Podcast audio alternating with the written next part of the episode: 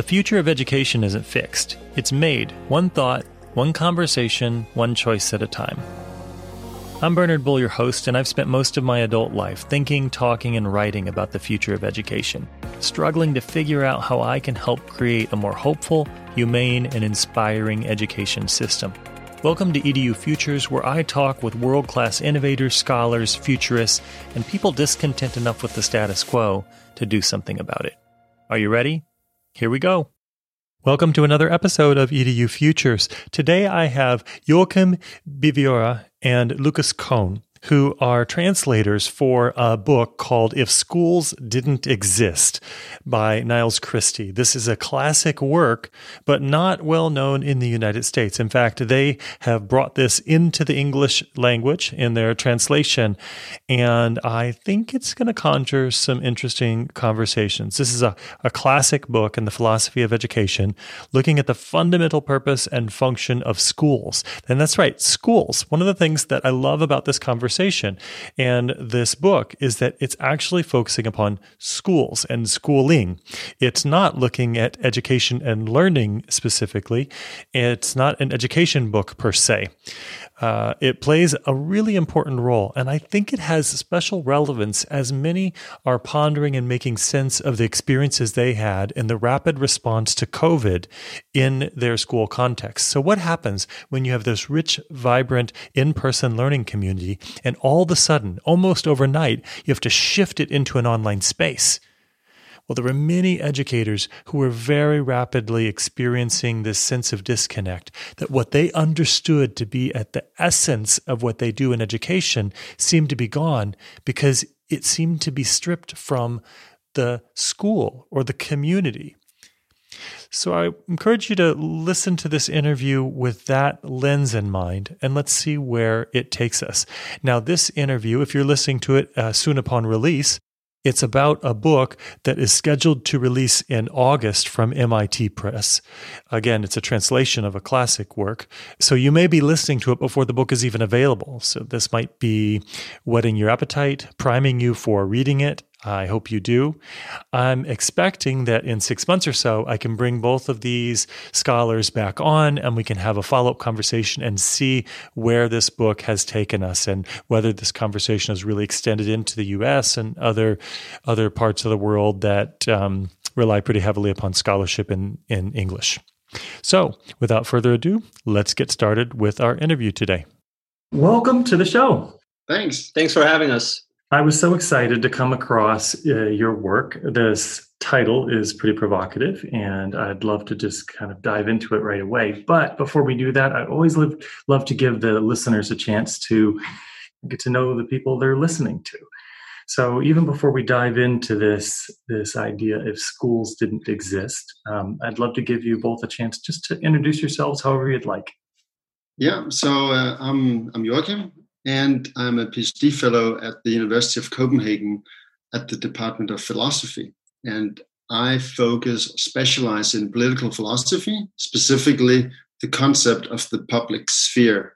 So I'm very interested in theme of publicity, publicness, and public life as such, both in urban sociology and architecture, but also more traditional political philosophy. Mm-hmm. And I am a Lucas Cone. I'm a PhD fellow at the Danish School of Education. And I got my master's uh, from UCLA in comparative education. And my work focuses on questions of uh, commercial commercialization and privatization in public education. And part of my ethnographic study that I'm conducting here in, in Denmark is examining how uh, how the use of private services is impacting exactly the communitarian aspects of schooling. So, kind of a lot of actually the things that Nils Christie is also talking about in the book. Great. So, let's dive into it right away. How did you get involved in this shared project together? So it came. We came across Nils Christie's book in uh, 2014, I believe. There was a professor at my uh, my university that um, that showed me this book. If schools didn't exist, black copy of the book here, um, and it's it's it's really this kind of iconic classic within this uh, you know th- those strange people that still believe schools should maintain some kind of a radical or alternative function in society and not just serve the job market.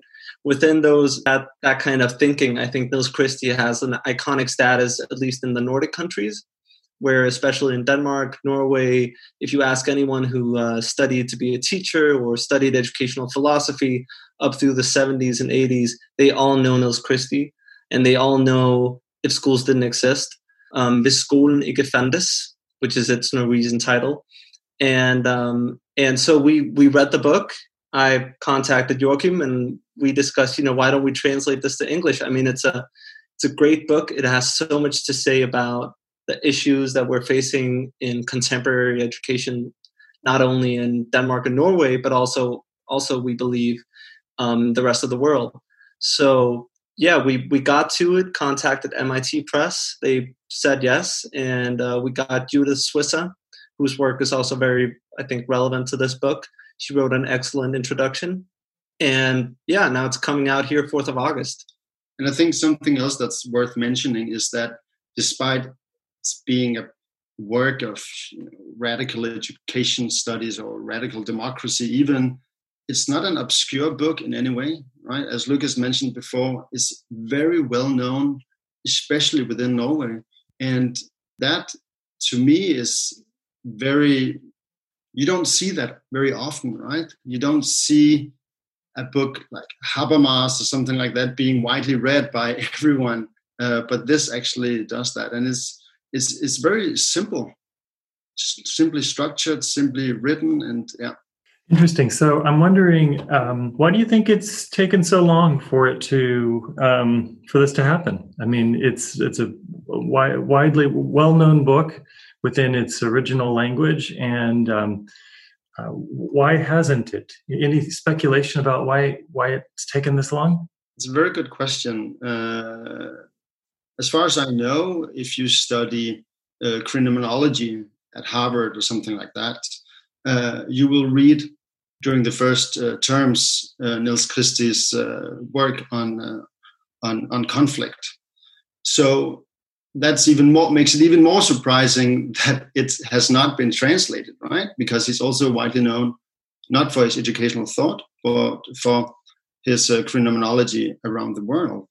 So it's a good question. Yeah, I don't know why either. I think you know in in in a lot of the European countries, whereas in both, I think, Northern America and Southern America, people like Paulo Freire, uh, Ivan Illich, other other more you know radical thinkers, critical pedagogy, that whole way of thinking, where that has maintained, I think, a, a pretty um, a pretty amount of, pe- of, followers, people that still read Ivan Illich and Paulo Freire. Um, in a lot of the European countries, and you know, I know that for Denmark and Norway and Sweden as well, um, they've kind of yeah they've lost some of their traction over the over the course of the last 30 years not a lot of people have been reading it and perhaps that's also why interest has kind of waned in perspectives like that of Nils Christie which is unfortunate so here's a speculative thought um, these radical thinkers you know marxism was on the rise in the 70s within political uh, philosophy right and it perhaps some would say turned into to dogmatism, right? So these very radical thinkers uh, were on the wane and has not become popular, as you just said. But what's interesting about Christie, um, in contrast to some of the other uh, non-schoolers, so to say, is that Christie wants more school and he likes the institution, but he's just very critical of the way that it works today. So perhaps that's that could be a reason, right? But um, but people should definitely read Nils Christie for a more um, productive view on the on the institution of the school. Well, let's dive into that. So, if you had to give your elevator speech version, and then we'll go deeper from that, you're invited to. So someone sees this book title; it's a provocative title. Um, and they ask you the question, What is this about? What's your brief sort of introduction to the book? So one could say that this book is not about learning. It's not about education or all some of the other buzzwords. It's about schools, which is pretty weird considering the title, but it is actually about schools and it's about the social embeddedness or social and also political and cultural function of the school that we have in society and what it should be right yeah i think Nils Christie he has a he has an excellent answer to that question because he he opens the book by saying that schools are like radars because when we look at our our, our society schools when we study them deeply and when we take them seriously not just as products of a given of a given time and, and what what society wants, but as as institutions that carry a profound life um, with with students and teachers engaged in finding out where they are, who they are, what they want to do and be in the world.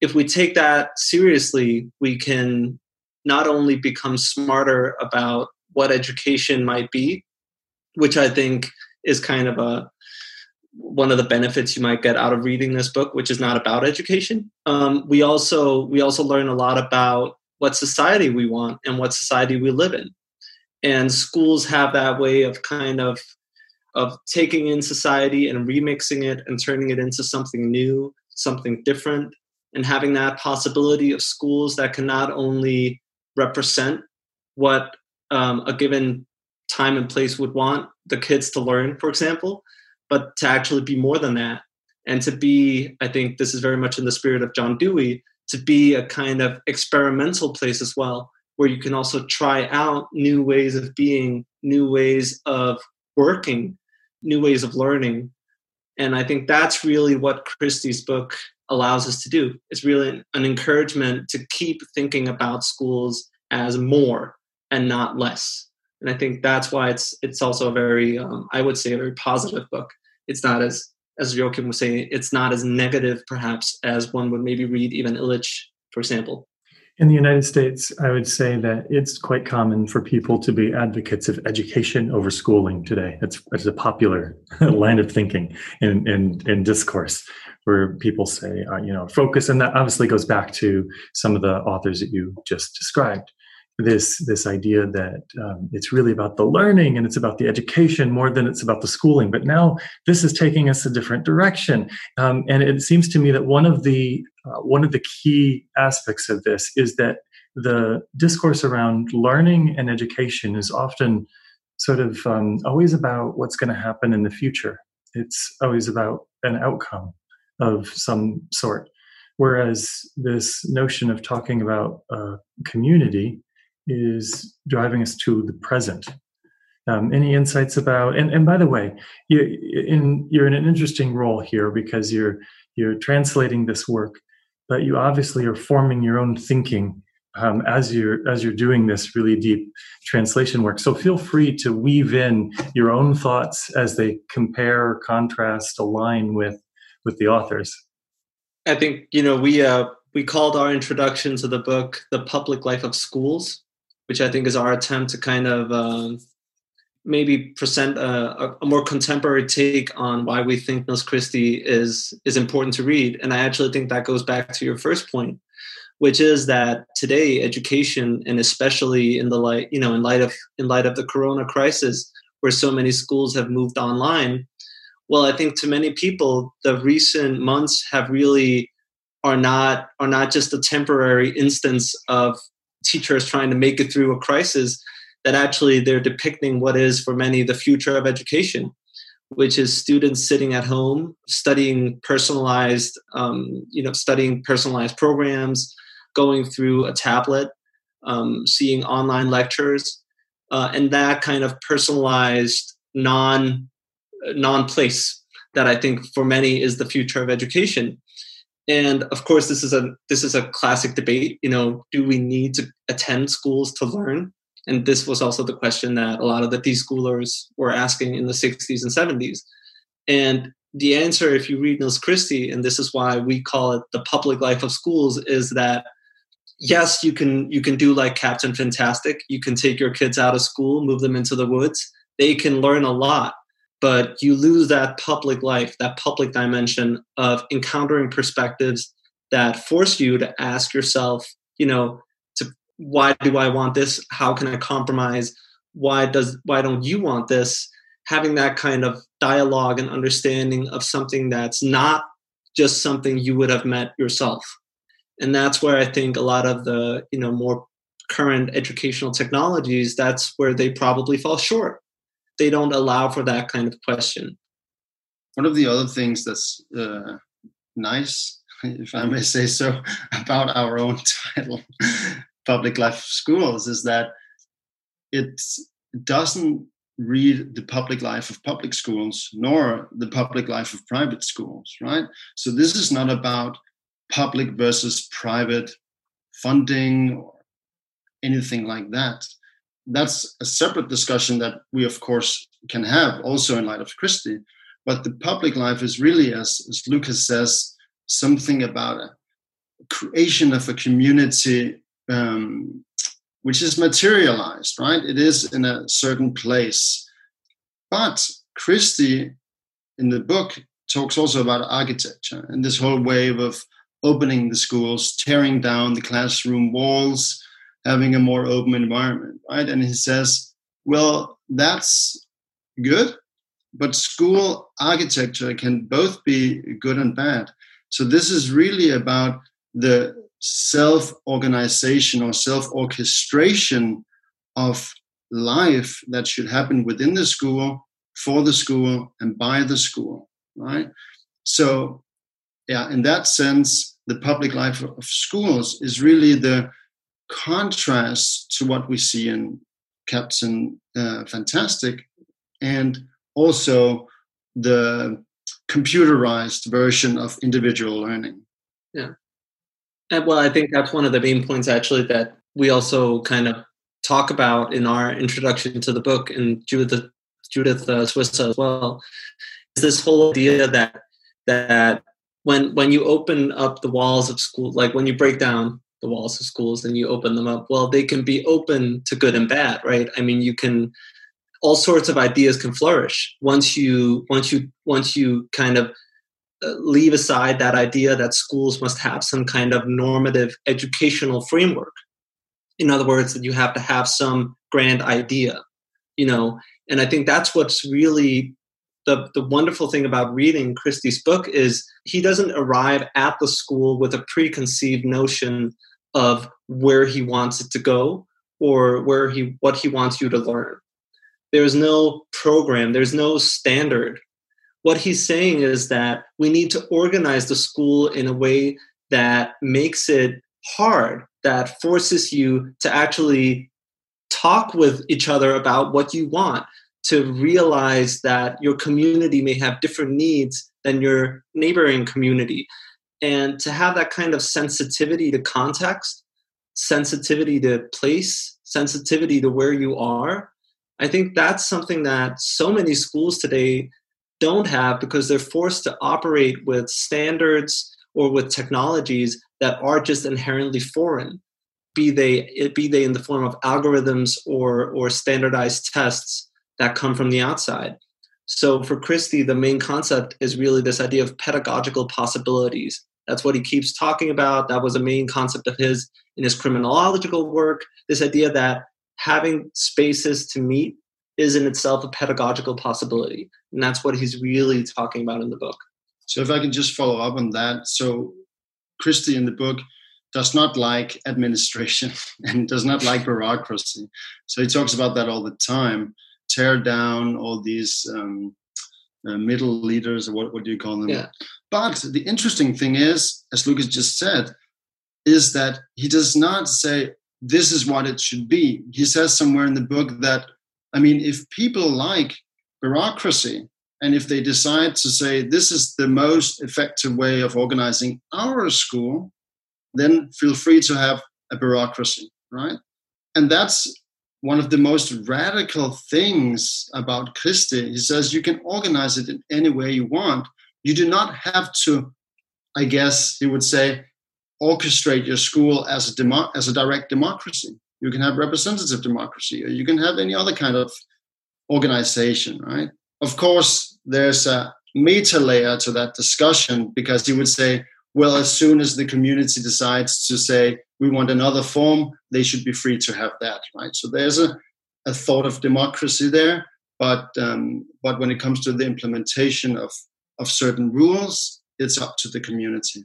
I'm reminded of a book that's about higher education, but uh, it's David Labaree at uh, Stanford University who wrote a book called the "The Perfect Mess: The Unlikely Ascendancy of American Higher Education," where he argues that the the beauty of the American higher education s- system is its lack of centralization, is its messiness, is the contextualization, the fact that there are all of these uh, grand or not so grand experiments that are succeeding and failing in different ways, and that the perfect way to destroy the education system would be to standardize it and to sort of you know put it into this industrial mechanistic uh, system.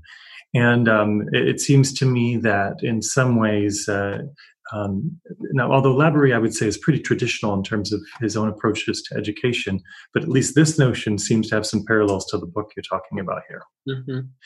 I'd like to go back to this question before because I, I, do think it's a, an intriguing and important one, and maybe Christie is um, is somewhat silent on it, but this idea of present versus future and and the school. I'm wondering if you can just speak to that. Yes. So one of the main themes in Christie is also the function of the school, right? What should the school do and what is the school doing? So there you have the present and the future, right? He's he's radical in the sense that he says, okay, if we reform the school by saying that the school must do whatever it wants, then the obvious question would be how do you assess whether people can get into the good schools right? You must need some admission test that is fair and equal for everyone. And you don't have that if christie gets his way right? If you have a very variegated landscape of institutions that do not conform in any sense how do you know who would get into the good school and how do you know who would get very uh, nice positions in, in the society and earn money and things like get influence, things like that, right? But Christie does not have a solution to that, I would say. He says, well, maybe it's better because, you know, the thing that decides whether people get into the good schools anyway is the parents and the money and so on and so forth. You know where this is going, right? So he would say, well, we would make such a great mess for the future, but it would be a better mess than what we had before. Mm-hmm. Yeah, and I think he has a great example in the book. I think that really summarizes in a lot of ways what he what he thinks about schools where he he's asking rhetorically how come how come eighth graders in so many schools are are struggling to find relevant things to work with, relevant things to read, when they can walk across the street and help the local nursery home or another place paint their walls, um, when they can repair the local playground. You know, there there's a host of of activities of relevant problems to solve, things to do in right where you are, right? And I think with those kinds of examples, what what he's really trying to do is exactly to show that well, the question about what should schools do, what are schools doing, the distance between those maybe isn't that isn't that great. You know that forcing to ask yourself, you know, what are we doing, right? That that's a that's actually not a very easy question to answer because if we have to answer that, we're going to have we're forced to actually try to we have to legitimize what are we doing? Why are we doing this? And in an educational i think there's a tendency in a lot of in a lot of education systems to not ask that question because you don't have time you don't have resources you're not allowed in some places. And really lingering in that moment of asking yourself what are we doing and how is this making sense to the people doing it that's Christie's purpose of the book, I think. In that way, you don't really get that kind of future. Um, yeah, that's one of the frustrating things about reading Christie, right? you don't get an answer. Like, what is the answer, right? And the very last chapter, chapter six in the book, is just three pages, where the first sentence goes something like this: "Well, you would probably like a sum up or." You know, me to sketch the results of the book, but instead I will tell a story. And then he tells a story about a school where there's a self-organization where people who are not who are considered as not normal live normal lives because of the surroundings. And that is maybe not the morale but it is the philosophy of christie right? Saying that i cannot give you an answer to how the school should look like you must find out that yourself and then stop coordinating and telling other people to have a specific purpose. And that can be both from the left and the right, right? Don't tell people that they should live a radical democratic life if they don't want to. And don't tell people that they should live according to some doctrine of Bildung or whatever it may be, right? Don't tell people to become engineers if they don't want to be engineers or to solve the grand challenges or something like that. Yeah, that's the part that intrigues me because it really does seem to drive us back to the present. And maybe that's just my own framing of this, but uh, it does drive us to this. So much of education is about getting people ready for something down the road. But my understanding, even from our conversation here, is that the focus is really upon a present shared creation of a community. Um, and it's not about outcomes. It's not about standards. There may be outcomes and there may be standards that emerge, but it's actually about the present community. I think that's a really incredibly relevant conversation today. And I suspect that the book is going to have, uh, it, I hope that it'll be well received and it'll gain some attention I do believe that I, am working, for example, with a group of 17 K 12 school leaders just on a little volunteer work because they're trying to figure out how to respond to COVID because they all had to move virtually for a series of months to end out their school year, things like that. And the the consistent the consistent lamentation of the faculty uh, of the of the teachers in particular is this loss of community um, mm. and uh, what's interesting to me is I'm not sure if the way I, I hear them using, if it's the loss of community for themselves or the loss of community for the students or both. Um, but regardless, I think that this is a great time for the book to release because people might be, um, there might be fertile soil uh, for them to, for the seed to be planted. Mm-hmm. Well, we can definitely hope so. That's right. Well, these interviews go so quickly, believe it or not. That was already half an hour. And um, I'm really excited about this coming out. I'm hopeful that it will provoke some good and important conversation. So thank you for your work on this. And, and maybe in six months or something like that after the book releases, if you're open to it, it'd be great to have you back and, and uh, get a sense of what kind of response there's been and how people are talking about it. Yeah, we'd be happy to keep keep our conversation going. It's been great. Would be very great. Yeah. Wonderful. Thank you again. Thank, Thank you, you for having us. Thanks. Thanks for listening to this episode of EDU Futures, where we agree with Bucky Fuller when he wrote, You never change things by fighting the existing reality. To change something, build a new model that makes the existing model obsolete. Check out show notes and other episodes at futurist.fm forward slash EDU Futures.